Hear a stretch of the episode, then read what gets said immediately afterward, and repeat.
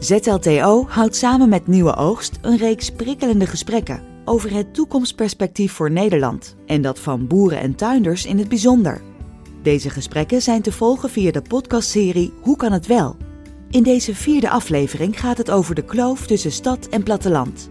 Geitenhoudster en boerenbestuurder Jeanette van de Ven en algemeen redacteur Chris van Mersbergen van het Algemeen Dagblad praten op kantoor van ZLTO in Den Bosch samen over de kloof in onze samenleving. Hallo, ik ben uh, Jeanette van der Ven. Ik ben uh, geitenhoudster in Oorschot. En ik ben bestuurlijk actief binnen ZLTO en binnen LTO Nederland. Oké, nou, aangenaam. Ik ben Chris Mesberg. Ik ben uh, algemeen verslaggever bij het AD in uh, Rotterdam. Uh, ik schrijf veel over landbouw. Ik heb hiervoor ook veel over bijvoorbeeld corona geschreven. de laatste maanden natuurlijk heel veel stikstof gedaan. En voordat ik bij het AD werkte, heb ik in het, voor het Brabants heel lang gewerkt. En heb ik ook de landbouwportefeuille een tijd lang gevolgd. Tenminste, of onder mijn hoede gehad. Dus ik heb uh, al heel wat gedaan qua, qua landbouw, zeg maar. Dus ik ken de sector goed. Ik ben zelf ook boerenzoon. Dus ik, wat dat betreft weet ik wel goed waar het over gaat. Tenminste, dat hoop ik. Nou, leuk om te ja, horen. zeker. Maar Chris, je hebt onderzoek gedaan met het AD, samen met Nieuwe Oogst, ja, naar de klopt. kloof tussen boer en burger. Ja, Ga je er iets over vertellen? Zeker, de kloof. Daar hebben we het de afgelopen maanden natuurlijk ook al heel vaak over gehad. Dat was Johan Remkes, die begon er natuurlijk mee bij de presentatie van zijn stikstofrapport. Um, dus wat we eigenlijk hebben gedaan is, uh, samen met Nieuwe Oogst, is dat we duizend uh, Nederlanders en ongeveer duizend boeren, dat is dan een representatieve groep, hebben we eigenlijk dezelfde vragenlijst voorgelegd. Dus uh, allerlei vragen gesteld over elkaar, over de kloof, over vertrouwen in de politiek, in de media enzovoorts enzovoort. Nou, de belangrijkste vraag die bij mij opkomt is natuurlijk, is er een kloof? Ja, er is een kloof. Um, tussen stad en platteland bijvoorbeeld, als je dat gaat vragen, dan zegt 60% van de Nederlanders ja, ik ervaar een kloof tussen stad en platteland. Als je vraagt van is er een kloof tussen Randstad en de rest van Nederland, eigenlijk hetzelfde. 60% van de Nederlanders, dus zeg maar de gemiddelde Nederlander, ervaart die kloof. Bij de boeren is dat, uh, dat is niet verrassend denk ik, nog een stuk groter. Die zitten echt wel op uh, 85%. Dus eigenlijk bijna 9 op de 10 boeren zegt van die kloof is er. Dan heb je ook nog de kloof tussen politiek en de Nederlanders, of we hebben ook gevraagd politiek en het platteland. Dat zijn eigenlijk twee vragen die we hebben gesteld. Die wordt ook gevoeld, eigenlijk door nog meer mensen. Uh, ruim 70% van de Nederlanders zegt dat ze die kloof ervaren, zowel tussen Nederland, of, uh, de politiek, de Haagse politiek en Nederland en de Haagse politiek en het platteland.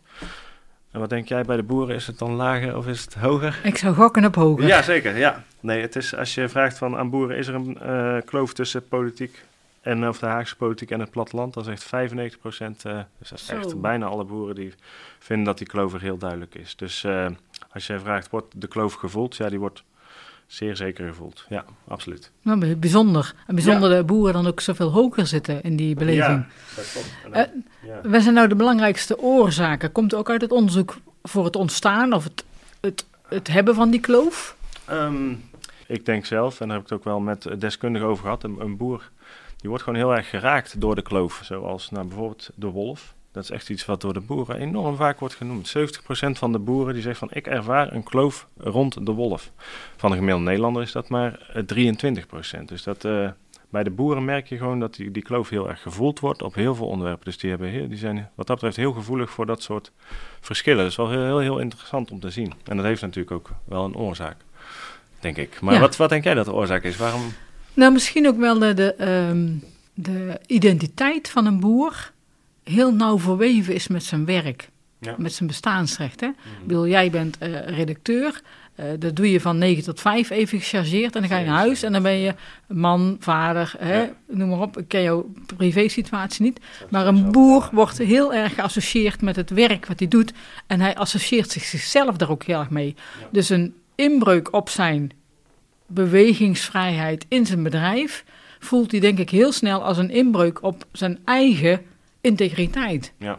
Ja. En ik denk dat hem daar zit, maar nou vul ik hem voor, uh, ja, pak een beetje uh, 12.000 leden van ZLTO in. Dat is natuurlijk niet goed, maar Ja, ja, daar kan ik me voorstellen dat daar wel een pijnpunt zit. zeker.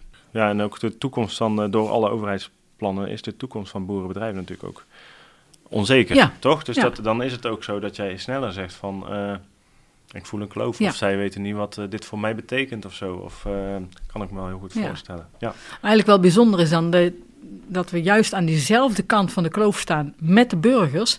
Als je kijkt naar het vertrouwen in de politiek of het vertrouwen Ja. in Den Haag. Hè? ja, ja. Ja, Want dat- ik bespeur dat bij heel veel burgers ook, dat ze heel weinig vertrouwen hebben in de politiek als het gaat over onderwijs of gezondheidszorg of Mhm. hè, bouwen.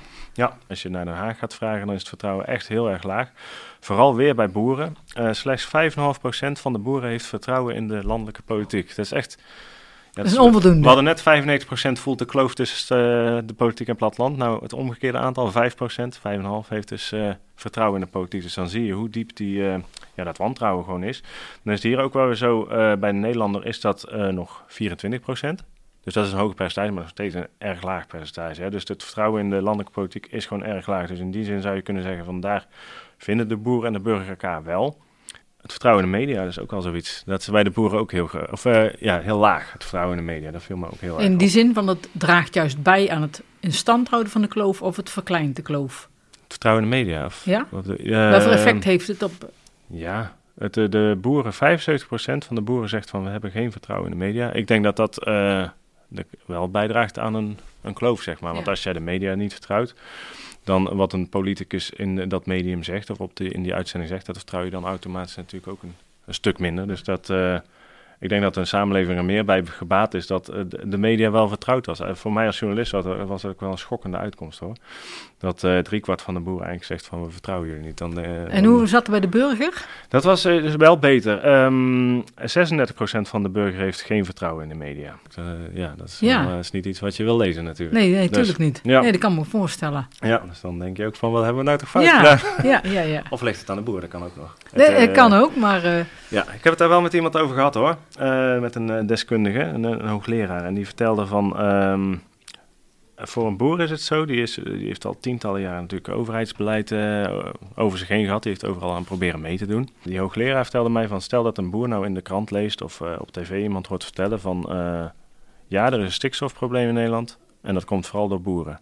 Dan kun je zeggen van, nou, dat zijn feiten. Want er is een stikstofprobleem en de boeren dragen daaraan bij. Ik bedoel, meer dan, dan ik bijvoorbeeld. Maar een boer leest daar eigenlijk iets anders in. Die zegt zo van, eh, oké, er is een probleem in Nederland en ik ben de schuld. En eh, zo, zo leest hij dat. Dus op een gegeven moment als je dat lang genoeg zo gaat eh, opvatten... dan kan ik me wel voorstellen dat je het heel anders leest... als dat ik het bijvoorbeeld, als ik zoiets opschrijf, bedoel. Dus dat, dat, dat zijn van die dingen die ontstaan dan door de jaren heen. is wel interessant hoor, maar desondanks wel zorgelijk vind ik dat. Ja, maar ik denk wel dat daar een kern van waarheid in zit. Ja. Omdat boeren en tuinders, eh, zeker na de Tweede Wereldoorlog, al een hele transitie hebben doorgemaakt. En steeds zich hebben aangepast aan de eisen en de wensen van de tijd. Eh, en het nu opvatten als een, eh, toch een, een, een blijk van onvermogen van... hé, hey, er Ja. is een probleem en jullie zijn de ja, jullie oorzaak. hebben het gedaan inderdaad. Terwijl zij eigenlijk steeds hebben gedaan wat Precies. De omgeving vroeg. Precies, wat de overheid eh, mogelijk maakte. Of juist wilde op het begin natuurlijk. ja. Banken, Faciliteren. Consumenten.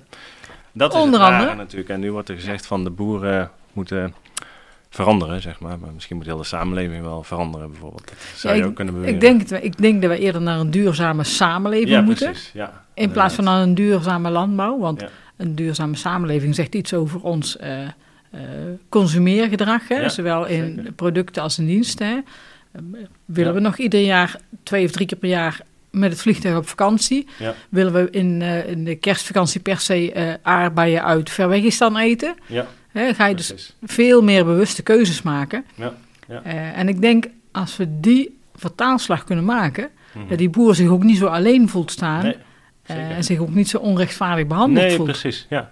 Het was voor mij in die zin ook wel een eye-opener. Ja. Het is wel zo wat je net zei over de, de consument moet mee veranderen. Dat hebben we ook gevraagd. Van, eh, vinden, vinden consumenten of vinden Nederlanders dat ze zelf en eh, ook dat de supermarkten de boeren moeten helpen om die verandering eh, door te maken. Dan zie je wel dat twee derde ongeveer, of misschien 60, nou 60, te- ergens tussen 60 en 70 procent, die vindt ook echt dat dat zo is, zeg maar. Dus dat ze zelf in die zin ook wel een verantwoordelijkheid dragen. Dus die erkenning is er ook wel weer, dat je het in die zin samen moet doen. Dat je het niet aan de boer alleen over kan laten. Nou, bij Ja. Eh, zijn we bekend met, eh met klassenboeren. Ja, Je hebt sowieso Boerderijeducatie Nederland. Eh, die Ja. brengen juist jonge kinderen al op het boerenerf. Ja. Je- juist om te laten zien waar komt mijn eten vandaan, hoe wordt het geproduceerd. Ja. Ehm, denk je dat dat een goede insteek is van Zeker, boeren? ja, volgens mij wel. Ik denk, eh, Sowieso, gewoon het, het contact, maar dat, dat is met alles zo. Als je met iemand praat en je ziet wat iemand aan het doen is, dan krijg je natuurlijk een heel ander beeld bij dan dat je er niet eens over hoeft na te denken of zo. Hè? Want als je, wat ik al zeg, een supermarkt inloopt en je koopt een pak melk, ja, weet jij veel waar het vandaan komt of hoe dat gemaakt wordt of uh, wat daarachter zit. Ja. Dus de open communicatie volgens mij met de samenleving is denk ik heel belangrijk. Uh, vooral omdat je, dat kwam ook wel uit ons onderzoek, dat... Um, ja, boeren gaan wel steeds negatiever, toch ook wel andersom. Als je andersom kijkt, boeren gaan wel steeds negatiever over de maatschappij uh, wel denken. Dat, dat kwam er wel uit. Dat, uh, we hebben bijvoorbeeld gevraagd naar uh, welke eigenschappen passen bij een stadsbewoner of welke eigenschappen passen bij een boer. En dan moest bijvoorbeeld een boer moest dat van zichzelf zeggen. Dus een boer zegt welke eigenschappen passen bij een boer. Nou, en bij een stadsbewoner. En dan zie je eigenlijk, en de gemiddelde Nederlander, of die moest dat ook beantwoorden. Dus die moest ook zeggen van, nou, wat vind ik nou van een boer? Um, de gemiddelde Nederlander kijkt eigenlijk best wel positief naar de boer. Bijvoorbeeld 81% van de Nederlanders zegt uh, dat is een harde werker, de boer. Um, ehm, 62% noemt hem uh, nuchter. Uh, 49% diervriendelijk. Nou, dus, ja, dat is geen meerderheid natuurlijk, maar dat was wel iets wat mensen aanklikten. Waarbij als ze dachten aan de boer, zegt 49% toch ook klinkt diervriendelijk klik ik aan. Dus dat op zich was dat best wel positief. En als je dan andersom kijkt, stel dat je een boer vraagt van een stadswoner, is dat een harde werker? Wat denk je, hoeveel, van de procent, uh, hoeveel procent van de boeren klikken dan op ja? Geen idee. Nee, dat snap ik. Maar de, de vraag is, stel, zal het onder de 50% zijn? Het was onder de 50%, het was zelfs onder de 5%, het was namelijk 2%. dus um, ja, even kijken, ook wereldvreemd. Uh, 40, 40, ruim 40% van de boeren klikt dan bij een stadswoner op wereldvreemd. Uh, maar dat merk je wel bij meer antwoorden. Ook van de boer heeft zo weinig vertrouwen meer hè, in, de, in de banken, ook in de wetenschappers, in de journalisten, in de politiek. Bijna, je zou bijna zeggen in, iedereen. Dus in die zin denk ik dat de communicatie zowel goed is voor de mensen die op de boerderij komen als ook voor de boer zelf. Ja. Dat ziet van zo zijn mensen en mensen zijn misschien niet zo slecht of bedoelen het niet zo slecht. En ik ben ook wel benieuwd hoe jij daarnaar kijkt. Hoe, hoe komt het nou dat een boer misschien... Ik had echt het idee, eh, toen ik de antwoorden bekeek... hij gaat wel een beetje in zijn schuttersputje staan. Van uh, iedereen is slecht ook, behalve, behalve ik. Hoe, hoe, hoe, denk je dat dat komt? Ja, misschien door de eerdere opmerking van... Um, dat zijn werk een deel van zijn identiteit is. Dus als je kritiek hebt op zijn werk... Ja. en het kan uh, zijn van het is een slecht product... maar het kan ook zijn jouw manier van telen of van houden is niet wat wij willen. Uh, dat je er ook als, echt als een persoonlijke aanval voelt. Uh, als je dan maar genoeg van dat soort signalen krijgt, ja, dan ben je er heel gevoelig voor. En dan denk je, het is zo. Ja. Uh, het is bijzonder dat je het zegt, want in de Agro Food Monitor... Mm. dan zien we dat de waardering voor boeren en tuinders best heel goed is. Ja, zeker. Terwijl boeren zoiets denken van... Wij, wij, ervaren een gebrek aan waardering. Klopt. Dat is iets wat we heel vaak van onze leden terug horen. Kom hier ook uit. En dat is, dat is eigenlijk wel heel bijzonder. En dan denk ik, als je dus inderdaad steeds bent meebewogen met de wensen van de maatschappij. Ja. En je krijgt steeds nieuwe uitdagingen. Of je leest zelfs als van het is jullie schuld dat we nu stikstofprobleem of wat dan ook hebben. Zeker. Dus op een gegeven moment denken, en nou is het klaar. Ja, dat begrijp ik ook natuurlijk. Hoe zie jij dan de rol van politiek? Wat zou die moeten doen?